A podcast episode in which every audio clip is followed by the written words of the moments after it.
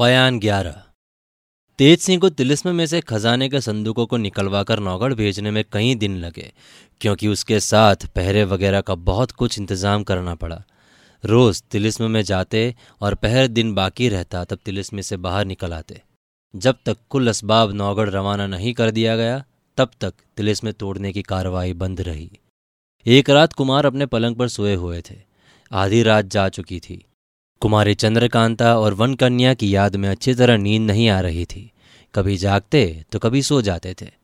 आखिर एक रात एक गहरी नींद ने अपना असर यहाँ तक जमाया कि सुबह क्या बल्कि दो घड़ी दिन चढ़े, पर आँख खुलने न दी। जब कुमार की नींद खुली तो अपने को उस खेमे में ना पाया जिसमें सोए हुए थे, अर्थात जो तिलिस्म के पास जंगल में था। बल्कि उसकी जगह एक बहुत सजे हुए कमरे को देखा, जिसकी छत में कई बेशकीमती झाड़ और शीशे लटकाए हुए थे। ताज्जुब में पड़कर इधर उधर देखने लगे। मालूम हुआ कि ये एक बहुत भारी दीवान खाना है, जिसमें तीन तरफ़ संगे मरमर की दीवार और चौथी तरफ़ बड़े बड़े खूबसूरत दरवाजे हैं, जो इस समय बंद हैं। दीवारों पर कई दीवारें लगी हुई है, जिनमें दिन निकल आने पर भी अभी तक मोमबत्तियाँ जली हुई है। ऊपर उसके चारों तरफ़ बड़ी बड़ी खूबसूरत और हसीन औरतों की तस्वीरें लटक रही है। लंबी दीवार के बीचों बीच एक तस्वीर, आदमी के कद के बराबर, सोने के चौकटे से जड़ी, दीवार के साथ लगी हुई है। कुमार की दीवार तमाम तस्वीरों पर से दौड़ती हुई उस बड़ी तस्वीर पर आकर अटक गई।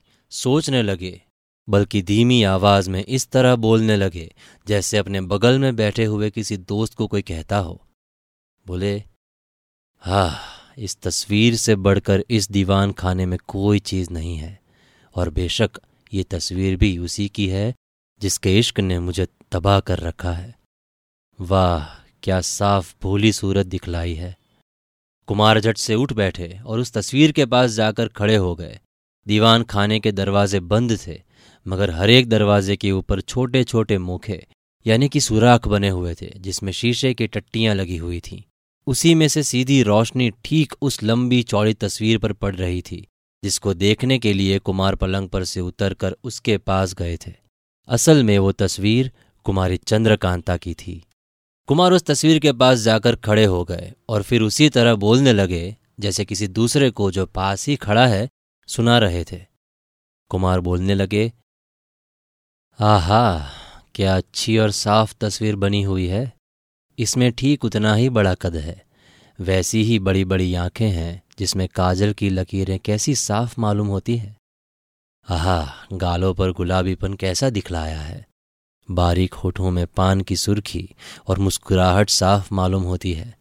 कानों में बालें, माथे में बिंदी और नाक में नथ तो है ही है, मगर ये गाले की कोप क्या ही अच्छी और साफ़ बनाई है, जिसके बीच में चमकते हुए माणिक और अगल बगल में कुंदन की उमाड़, यानी कि हसली में तो हर दर्जे की कारीगरी खर्च की गई है।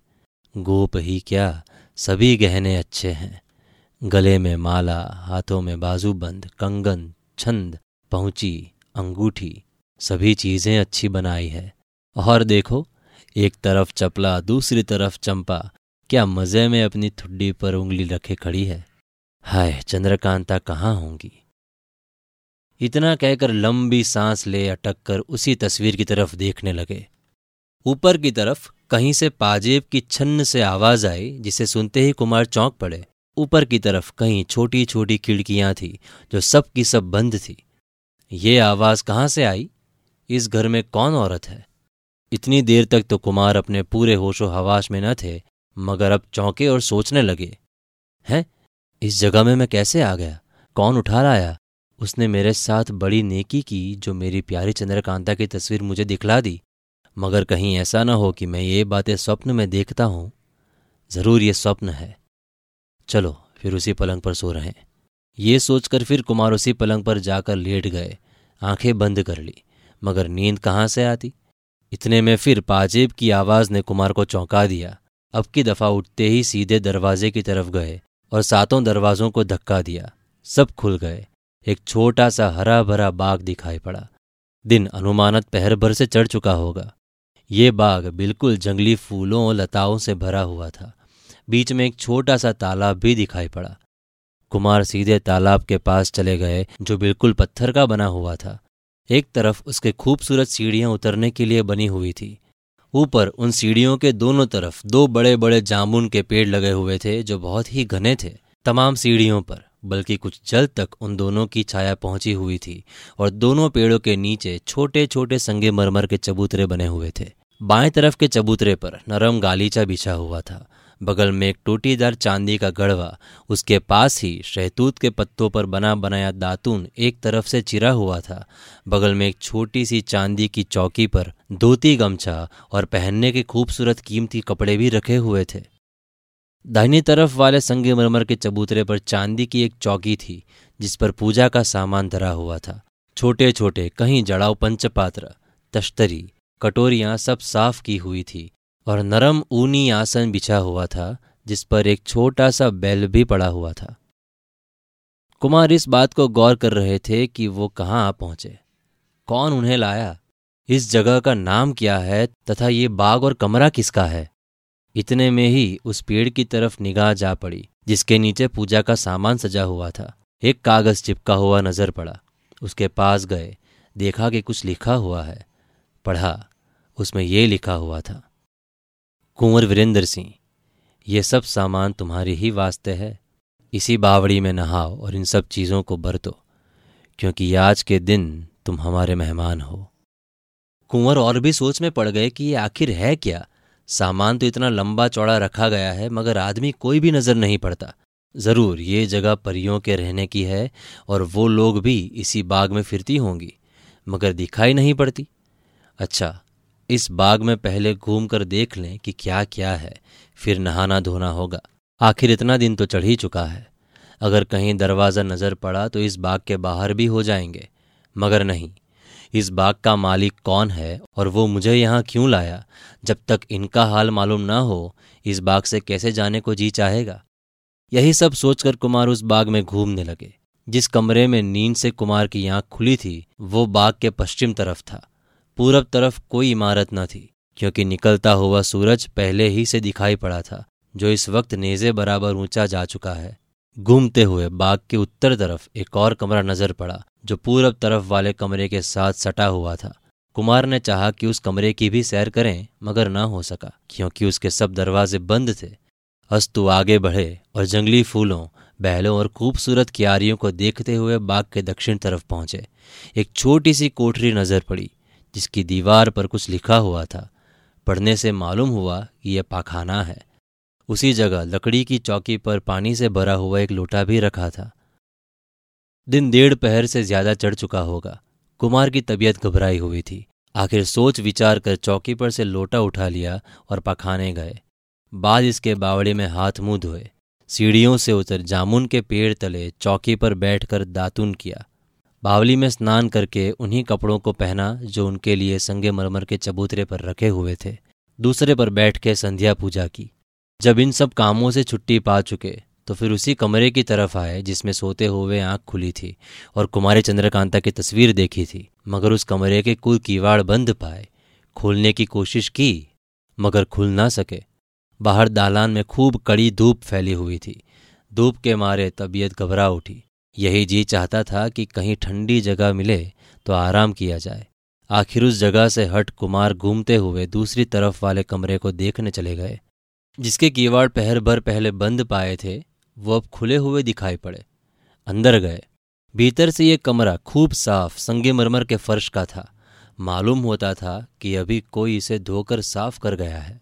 बीच में एक कश्मीरी गलीचा बिछा हुआ था। आगे उसके कई तरह की भोजन की चीज़ें, चांदी और सोने के बर्तनों में सजाई हुई रखी थी। आसन पर एक खत पड़ा था, जिसे कुमार ने उठाकर पढ़ा। उसमें यह लिखा हुआ था आप किसी तरह घबराइए नहीं। यह मकान आपके एक दोस्त का है, जहाँ हर तरह से आपकी खातिर की जाएगी। इस वक्त आप भोजन करके बगल की कोठरी में, जहाँ आपके लिए पलंग बिछा है, कुछ देर आराम करें। इसे पढ़कर कुमार जी में सोचने लगे कि अब क्या करना चाहिए। भूख तो बड़े ज़ोर की लगी है, पर बिना मालिक के इन चीज़ों को खाने को कोई जी नहीं चाहता। और कुछ पता भी नहीं लगता कि इस मकान का मालिक कौन है जो छिप छिप कर हमारी खातिरदारी की चीज़ें तैयार कर रहा है। पर मालूम नहीं होता कि कौन इधर से आता है, कहाँ खाना बनाता है, मालिक मकान या उसके नौकर चाकर किस जगह रहते हैं या किस राह से आते जाते हैं। उन लोगों को जब इसी जगह छिपे रहना मंजूर था तो मुझे यहाँ लाने की ज़रूरत ही क्या थी? उसी आसन पर बैठे हुए बड़ी देर तक कुमार तरह तरह की बातें सोच रहे। यहाँ तक कि भूख ने उन्हें बेताब कर दिया। आखिर कब तक भूखे रहते? लाचार भोजन की तरफ़ हाथ बढ़ाया, मगर फिर कुछ सोचकर रुक गए और हाथ खींच लिया। भोजन करने के लिए तैयार होकर फिर कुमार के रुक जाने पर बड़े ज़ोर के साथ हंसने की आवाज़ आई। इसे सुनकर कुमार और भी हैरान हुए। इधर उधर देखने लगे, मगर कुछ पता न लगा। ऊपर की तरफ़ कोई खिड़कियाँ दिखाई पड़ी, मगर कोई आदमी नज़र न आया। कुमार ऊपर वाली खिड़की की तरफ़ देख ही रहे थे कि एक आवाज़ आई। आप भोजन करने में देर न कीजिए। कोई खतरे की जगह नहीं है। भूख के मारे कुमार विकल हो रहे थे। लाचार होकर खाने लगे। अब चीज़ें एक से एक स्वादिष्ट बनी हुई थी। अच्छी तरह से भोजन करने के बाद कुमार उठे। एक तरफ़ धोने के लिए लोटे में जल रखा हुआ था। अपने हाथ से लोटा उठाकर हाथ धोए और उस बगल वाली कोठरी की तरफ़ चले। जैसा कि पुर्जे में लिखा हुआ था, उसी के मुताबिक सोने के लिए एक कोठरी में निहायत खूबसूरत पलंग बिछा हुआ पाया। मसीर पर लेटकर तरह तरह की बातें सोचने लगे। इस मकान का मालिक कौन है और मुलाकात न करने के लिए उसने क्या फ़ायदा सोचा है? यहाँ कब तक पड़े रहना होगा? वहाँ लश्कर वालों की हमारी खोज में क्या दशा हो रही होगी? इत्यादि बातों को सोचते सोचते कुमार को नींद आ गई और बेखबर सो गए। दो घंटे रात बीते तक कुमार सोते रहे। इसके बाद दिन की और उसके साथ ही किसी के गाने की आवाज़ कानों में पड़ी। जट आँखें खोल इधर उधर देखने लगे। मालूम हुआ कि ये वो कमरा नहीं है जिसमें भोजन करके सोए थे, बल्कि इस वक्त अपने को एक निहायत खूबसूरत सजी हुई बारादरी में पाया, जिसके बाहर से बिन और गाने की आवाज़ आ रही है। कुमार पलंग पर से उठे और बाहर देखने लगे। रात बिल्कुल अंधेरी थी, मगर रोशनी खूब हो रही थी, जिससे मालूम पड़ा कि ये बाग भी वो नहीं है जिसमें दिन को स्नान और भोजन किया था। इस वक्त ये नहीं मालूम होता था कि ये बाग कितना बड़ा है क्योंकि इसकी दूसरी तरफ़ दीवार बिल्कुल नज़र नहीं आती थी। बड़े बड़े दरख्त भी इस बाग में बहुत थे। रोशनी खूब हो रही थी। कई औरतें जो कमसीन और खूबसूरत थी टहलती और कभी कभी गाती या बजाती हुई नज़र पड़ी जिसका तमाशा दूर से खड़े होकर कुमार देखने लगे। वो आपस में हंसती और ठिठोली करती हुई एक रविश से दूसरी ओर और, और दूसरी से तीसरी तरफ़ घूम रही थी। कुमार का दिल न माना और वो धीरे धीरे उनके पास जाकर खड़े हो गए। वो सब कुमार को देखकर रुक गई और आपस में कुछ बातें करने लगी, जिसको कुमार बिल्कुल नहीं समझ पाते थे, मगर उनके हाथ पैर हिलाने के भाव से मालूम होता था कि वो कुमार को देखकर ताज्जुब कर रही हैं। इतने में एक औरत आगे बढ़कर कुमार के पास आई और उनसे बोली, आप कौन हैं और बिना हुक्म के इस बाग में क्यों चले आए? कुमार ने उसे नज़दीक से देखा तो निहायत हसीन और चंचल पाया। जवाब दिया, मैं नहीं जानता ये बाग किसका है। अगर हो सके तो तुम बताओ कि यहाँ का मालिक कौन है। औरत ने जवाब दिया, हमने जो पूछा है, पहले उसका जवाब दे लो, फिर हमसे जो पूछोगे सो बता देंगे। कुमार ने कहा, मुझे कुछ भी नहीं मालूम कि मैं यहाँ क्यों कर आ गया। तो औरत ने बोला, क्या खूब, कैसे सीधे साधे आदमी हैं। फिर दूसरी औरत की तरफ़ देखकर कहा, बहन जरे इधर आना देखो कैसे बोले बाले चोर इस बाग में आ गए हैं, जो अपने आने का सबब भी नहीं जानते। उस औरत के आवाज़ देने पर सभी ने आकर कुमार को घेर लिया और पूछना शुरू किया, सच बताओ तुम कौन हो? यहाँ क्यों आए? दूसरी औरत ने पूछा जरा इनके कमर में तो हाथ डालो, देखो कुछ चुराया तो नहीं? तीसरी औरत ने बोला, ज़रूर कुछ ना कुछ चुराया होगा। फिर चौथी ने कहा, अपनी सूरत इन्होंने कैसी बना रखी है? मालूम होता है किसी राजा के लड़के हैं। फिर पहली ने वापस बोला, भला ये तो बताइए कि ये कपड़े आपने कहाँ से चुराए? इन सभी की बातें सुनकर कुमार बड़े हैरान हुए। जी में सोचने लगे कि अजब आफत में आ फंसे, कुछ समझ में नहीं आता। ज़रूर, इन्हीं लोगों की बदमाशी से मैं यहाँ तक पहुँचा और यही लोग मुझे अब चोर बनाती हैं। यूँ ही कुछ देर तक सोचते रहे, बाद इसके फिर बातचीत होने लगी। कुमार ने कहा, मालूम होता है कि तुम्ही लोगों ने मुझे यहाँ लाकर रखा है। एक औरत ने जवाब दिया, हम लोगों को क्या गरज थी जो आपको यहाँ लाते, या आप ही खुश होकर हमें क्या दे देंगे जिसकी उम्मीद में हम लोग ऐसा करते? अब ये कहने से क्या होता है? ज़रूर चोरी की नीयत से ही आप आए हैं। कुमार ने जवाब दिया, मुझको तो ये भी नहीं मालूम कि यहाँ आने का रास्ता कौन सा है। अगर ये भी बतला दो तो मैं यहाँ से चला जाऊँ। दूसरी औरत ने कहा, वाह, क्या बेचारे अनजान बनते हैं। यहाँ तक आए भी और रास्ता भी नहीं मालूम। तीसरी औरत ने कहा, बहन, तुम नहीं समझती, ये चालाकी से भागना चाहता है। तो चौथी ने कहा, अब इनको गिरफ़्तार करके ले जाना चाहिए। तो कुमार ने जवाब दिया, भला मुझे कहाँ ले चलोगी? एक औरत ने कहा, अपने मालिक के पास। तो कुमार ने कहा, तुम्हारे मालिक का नाम क्या है? तो एक औरत ने जवाब दिया, ऐसी किसकी मजाल है जो हमारे मालिक का नाम ले? तो कुमार ने कहा, क्या तुम्हें अपने मालिक का नाम बताने में भी कुछ हर्ज है? दूसरी ने जवाब दिया हर्ज? अरे नाम लेते ही ज़ुबान कटकर गिर पड़ेगी। तो कुमार ने पूछा तो तुम लोग अपने मालिक से बातचीत कैसे करती हो? तो दूसरी ने जवाब दिया, मालिक की तस्वीर से बातचीत करते हैं, सामना नहीं होता। कुमार ने फिर से पूछा, अगर कोई तुमको पूछे कि तुम किसकी नौकर हो तो कैसे बताओगी? तो तीसरी ने जवाब दिया, हम लोग अपने मालिक राजकुमारी की तस्वीर अपने गले में लटकाए रहती हैं, जिससे मालूम होता है कि हम सब फलाने की लौंडी हैं। फिर कुमार ने फिर से पूछा तो क्या यहाँ कोई राजकुमारी है जो लौंडियों की पहचान में गड़बड़ी हो जाने का डर है? पहली औरत ने जवाब दिया, नहीं, यहाँ सिर्फ़ दो राजकुमारी हैं और दोनों का यहाँ यही चलन है। कोई अपने मालिक का नाम नहीं ले सकता। जब पहचान की ज़रूरत होती है तो गले की तस्वीर दिखा दी जाती है। तो कुमार ने पूछा तो भला मुझे भी ये तस्वीर दिखाओगी? हाँ हाँ ये लो, देख लो। ऐसा कहकर एक ने अपने गले में से छोटी सी तस्वीर जो दुख दुखी की तरह लटक रही थी निकालकर कुमार को दिखाई जिसे देखते ही उनके होश उड़ गए। हैं? ये तस्वीर तो कुमारी चंद्रकांता की है। तो क्या ये सब उन्हीं की लौंडी है? नहीं नहीं कुमारी चंद्रकांता यहाँ भला कैसे आएगी? उनका राज्य तो विजयगढ़ है। हाँ, अच्छा चलो पूछे तो सही कि ये मकान किस शहर में है? ये सोचकर कुमार ने पूछा भला ये तो बताओ कि इस शहर का क्या नाम है जिसमें हम इस वक्त हैं? एक ने जवाब दिया, इस शहर का नाम चित्तर नगर है, क्योंकि सभी के गले में कुमारी की तस्वीर लटकती रहती है। कुमार ने फिर से पूछा तो इस शहर का ये नाम कब से पड़ा? तो एक ने जवाब दिया, हज़ारों बरस से यही नाम है, और इसी रंग की तस्वीर कई पुष्ट से हम लोगों के गले में है।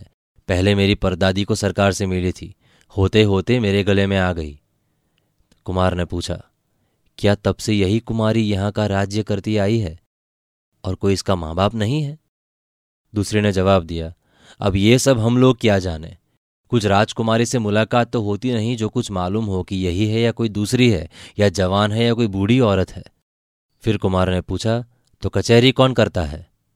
दूसरी ने जवाब दिया, एक बड़ी सी तस्वीर हम लोगों के मालिक राजकुमारी की है, उसी के सामने दरबार लगता है। जो कुछ हुक्म होता है, उसी तस्वीर से आवाज़ आती है। कुमार बोले, तुम लोगों की बातों ने तो मुझे पागल बना दिया है। ऐसी बातें करती हो जो कभी मुमकिन ही नहीं है। किसी के अक्ल में नहीं आ सकती। अच्छा उस दरबार में मुझे भी ले जा सकती हो? औरत ने जवाब दिया, इसमें कहने की कौन सी बात है? आखिर आपको गिरफ़्तार करके उसी दरबार में तो ले चलना है। आप खुद ही देख लीजिएगा। कुमार ने कहा जब तुम लोगों का मालिक कोई भी नहीं, या अगर है तो एक तस्वीर। तब हमने उसका क्या बिगाड़ा? क्यों हमें बाँध के ले चलोगी? तो औरत ने जवाब दिया, हमारी राजकुमारी सभी की नज़रों से छिपकर अपने राज्य भर में घूमा करती है, और अपने मकान और बगीचों की सैर किया करती है, मगर किसी की निगाह उन पर कभी नहीं पड़ती। हम लोग रोज बाग और कमरों में सफ़ाई करती हैं और रोज ही कमरों का सामान, फर्श और पलंग के बिछौने वगैरह ऐसे हो जाते हैं जैसे कि मसरफ यानी कि इस्तेमाल में आए हो। वो रौंदे जाते हैं और मैले भी हो जाते हैं। इससे मालूम होता है कि हमारी राजकुमारी सबों की नज़रों से छिपकर घुमा करती है, जिसकी हज़ारों बरस की उम्र है और इसी तरह हमेशा जीती रहेगी। दूसरी औरत ने कहा, बहन, तुम इसकी बातों का जवाब कब तक देती रहोगी? ये तो इसी तरह जान बचाना चाहता है। तो पहली ने कहा, नहीं नहीं, ये ज़रूर किसी रईस राजा के लड़के हैं। इतनी बातों का जवाब देना मुनासिब है और इनको इज़्ज़त के साथ कैद करके दरबार में ले चलना चाहिए। तो तीसरी ने कहा, भला इनका और इनके बाप का नाम धाम भी तो पूछ लो कि इसी तरह राजा का लड़का समझ लोगी? फिर कुमार की तरफ़ देखकर पूछा, क्यों जी? आप किसके लड़के हैं और आपका नाम क्या है? कुमार ने जवाब दिया मैं नौगढ़ के महाराज सुरेंद्र सिंह का लड़का वीरेंद्र सिंह हूँ। इनका नाम सुनते ही वो सब खुश होकर आपस में कहने लगी, वाह, इनको तो ज़रूर पकड़ के ले चलना चाहिए, बहुत कुछ इनाम मिलेगा, क्योंकि इन्हीं को गिरफ़्तार करने के लिए सरकार की तरफ़ से मुनादी की गई है। इन्होंने बड़ा भारी नुकसान किया है, सरकारी तिलिस में तोड़ डाला और खजाना लूटकर घर ले गए। जल्दी इनके हाथ पैर बांधो और इसी वक्त सरकार के पास ले चलो। अभी आधी रात नहीं गई है। दरबार होता होगा। देर हो जाएगी तो कल दिन भर इनकी गिरफ्तारी करनी पड़ेगी, क्योंकि हमारे सरकार का दरबार रात ही को होता है। इन सभी की ये बातें सुनकर कुमार की तो अकल चकरा गई। कभी ताज्जुब, कभी सोच, कभी घबराहट से इनकी अजब हालत हो रही थी। आखिर में उन औरतों की तरफ़ देखकर बोले, फसाद क्यों करती हो? हम तो आप ही से तुम लोगों के साथ चलने को तैयार हैं। चलो देखें तुम्हारी राजकुमारी का दरबार कैसा है। तो एक ने जवाब दिया, जब आप खुद चलने को तैयार हैं, तब हम लोगों को फसाद करने की क्या ज़रूरत है? चलिए, कुमार ने भी कहा, चलो। वो सब औरतें गिनती में नौ थी। चार कुमार के आगे और चार पीछे होकर कुमार को लेकर रवाना हुई और एक ये कहकर चली गई कि मैं पहले खबर करती हूँ कि फलाने डाकू को हम लोगों ने गिरफ़्तार किया है, जिसको साथ वाली सखियाँ ले आती हैं। वो सब कुमार को लिए बाग के एक कोने में गई, जहाँ दूसरी तरफ़ निकल जाने के लिए छोटा सा दरवाज़ा नज़र पड़ा, जिसमें शीशे की सिर्फ़ एक सफ़ेद हांडी जल रही थी। वो सब कुमार को लिए हुए इसी दरवाजे में घुसी। थोड़ी दूर जाकर दूसरा बाग, जो बहुत सजा हुआ था, नज़र पड़ा। जिसमें हद से ज़्यादा रोशनी हो रही थी और कई चौबदार हाथ में सोने चांदी के आसे लिए इधर उधर टहल रहे थे। इनके अलावा और भी बहुत से आदमी घूमते फिरते दिखाई पड़े। उन औरतों से किसी ने कुछ बातचीत या रोक टोक न की। ये सब कुमार को लिए हुए बराबर दड़दड़ाती हुई एक बड़े भारी दीवान खाने में पहुँची, जहाँ की सजावट और कैफियत देख कुमार के होश जाते रहे। सबसे पहले कुमार की नज़र उस बड़ी तस्वीर के ऊपर पड़ी, जो ठीक सामने सोने के जड़ाव सिंहासन पर रखी हुई थी। मालूम होता था कि सिंहासन पर कुमारी चंद्रकांता सिर पर मुकुट बांधे बैठी है। ऊपर छत्तर लगा हुआ है और सिंहासन के दोनों तरफ़ दो ज़िंदा शेर बैठे हुए हैं और जो कभी कभी डकारते और गुर्राते भी हैं। बाद इनके बड़े बड़े सरदार बेशकीमती पोशाकों पहने सिंहासन के सामने दो पट्टी कतार बांधे सिर झुकाए बैठे हैं। दरबार में सन्नाटा छाया हुआ था। सब चुप मारे बैठे थे। चंद्रकांता की तस्वीर और ऐसे दरबार को देखकर एक दफ़ा तो कुमार पर भी रौब छा गया। चुपचाप सामने खड़े हो गए। उनके पीछे और दोनों बगल में सब औरतें खड़ी हो गई, जिनको कुमार ने चोर की तरह हाजिर किया था। तस्वीर के पीछे से आवाज़ आई। ये कौन है? उन औरतों में से एक ने जवाब दिया। ये सरकारी बाग में घूमते हुए पकड़े गए हैं और पूछने से मालूम होता है कि इनका नाम वीरेंद्र सिंह है। विक्रमी तिलिस्मी इन्होंने ही तोड़ा है। फिर आवाज़ आई, अगर ये सच है तो इनके बारे में बहुत कुछ विचार करना पड़ेगा। इस वक्त इनको ले जाकर हिफाजत में रखो, फिर हुक्म पाकर दरबार में हासिल करना। इन लोगों ने कुमार को एक अच्छे कमरे में ले जाकर रखा, जो हर तरह से सजा हुआ था, मगर कुमार अपने ख्याल में डूबे हुए थे। नए बाग की सैर और तस्वीर के दरबार ने उन्हें और अचंभे में डाल दिया था। गर्दन झुकाए सोच रहे थे। पहले बाग में जो ताज्जुब की बातें देखी, उनका तो पता लगा ही नहीं। इस बाग में तो और भी बातें दिखाई देती थी, जिसमें कुमारी चंद्रकांता की तस्वीर और उनके दरबार का लगना और भी हैरान करता था। इसी सोच विचार में गर्दन झुकाए लौंडियों के साथ चले गए। इसका कुछ भी ख्याल नहीं कि कहाँ जाते हैं, कौन लिए जाता है, या कैसे सजे हुए मकान में बैठाए गए हैं। ज़मीन पर फर्श बिछा हुआ है और गद्दी लगी हुई थी। बड़े तकिए के सिवाय और भी कई तकिए पड़े हुए थे। कुमार उस गद्दी पर बैठ गए और दो घंटे तक सिर झुकाए ऐसा सोचते रहे कि तनो बदन की बिल्कुल खबर ना रही। प्यास मालूम हुई तो पानी के लिए इधर उधर देखने लगे। एक लौंडी सामने खड़ी थी। उसने हाथ जोड़कर कहा क्या हुक्म होता है? जिसके जवाब में कुमार ने हाथ के इशारे से पानी मांगा। सोने के कटोरे में पानी भर के लौंडी ने कुमार के हाथ में दिया। पीते ही उनके दिमाग पर एकदम ठंडक पहुँच गई। साथ ही आँखों में झपकी आने लगी और धीरे धीरे बिल्कुल बेहोश होकर उसी गद्दी पर लेट गए।